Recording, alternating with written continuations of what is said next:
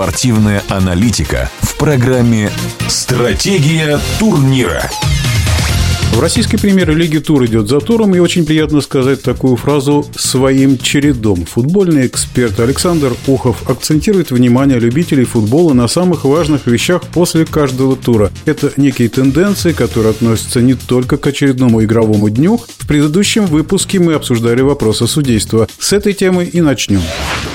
Ну, в принципе, конечно, судейство по сравнению с тем, что было в первом туре, было на порядок выше. Хотя вот Урал считает, что в матче с Рубином им непонятны были решения. Посмотрим, чем все это закончится. Кстати, вот хочу сказать об этом матче Рубин-Урал. Это был самый интересный матч, да, пусть э, все другие не обижаются, но даже матч Ростов-Зенит, который мы так ожидали, оказался поскучнее, потому что Зенит все-таки был сильнее, сильнее, еще раз сильнее.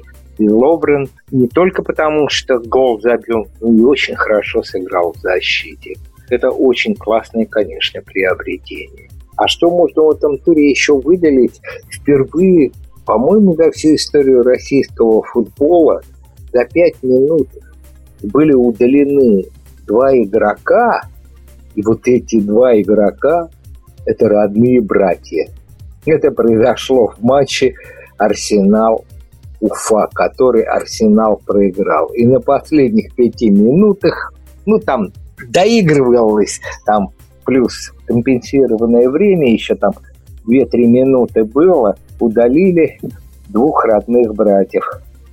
Обоих за желтые вторые карточки. По-моему, это впервые в истории российского футбола, а может быть и мирового. Ну, проще двух братьев удалить с поля, чем приобрести, я имею в виду, Миранчуков. Да, хотя братья оба очень хотят, но вот сейчас пока информация проходит по Алексею, что он будет в Аталанте, и сумма трансфера составит 15 миллионов э, евро. Я думаю, что это хороший куш. Все-таки у Алексея в следующем году заканчивается контракт. Что касается игры «Локомотива», Миранчук сейчас гвоздевой игрок, и если его выдернуть, ну, останется второй Миранчук. Этого хватит для того, чтобы «Локомотив» шел по восходящей, а не барахтался где-то в середине. Если говорить о Лока в российском чемпионате, возможно, и хватит.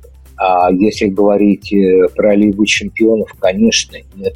Мы сказали об уровне локомотива. Вот хотелось бы акцентировать на игре внимания. Это все-таки, на ваш взгляд, запас прочности, который заложил Семин, или это уже какие-то первые такие шаги на посту главного тренера Николича?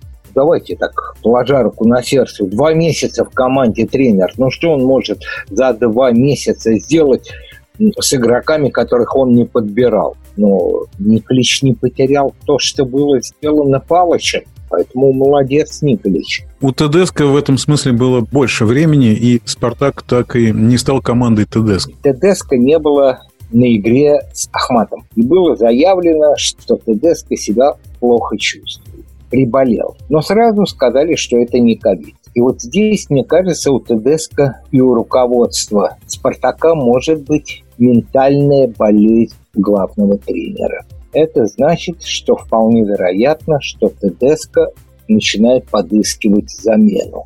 И вот по моей информации есть очень много вариантов, кто может возглавить. Один из них, этих вариантов, я их озвучу, Филипчук. Второй вариант – это тренер команды, с которой Спартаку предстоит играть в третьем туре. Это Евсеев – причем «Спартак» будет играть на выезде. Больше фамилий называть не буду, вот пока эти две фамилии являются приоритетными.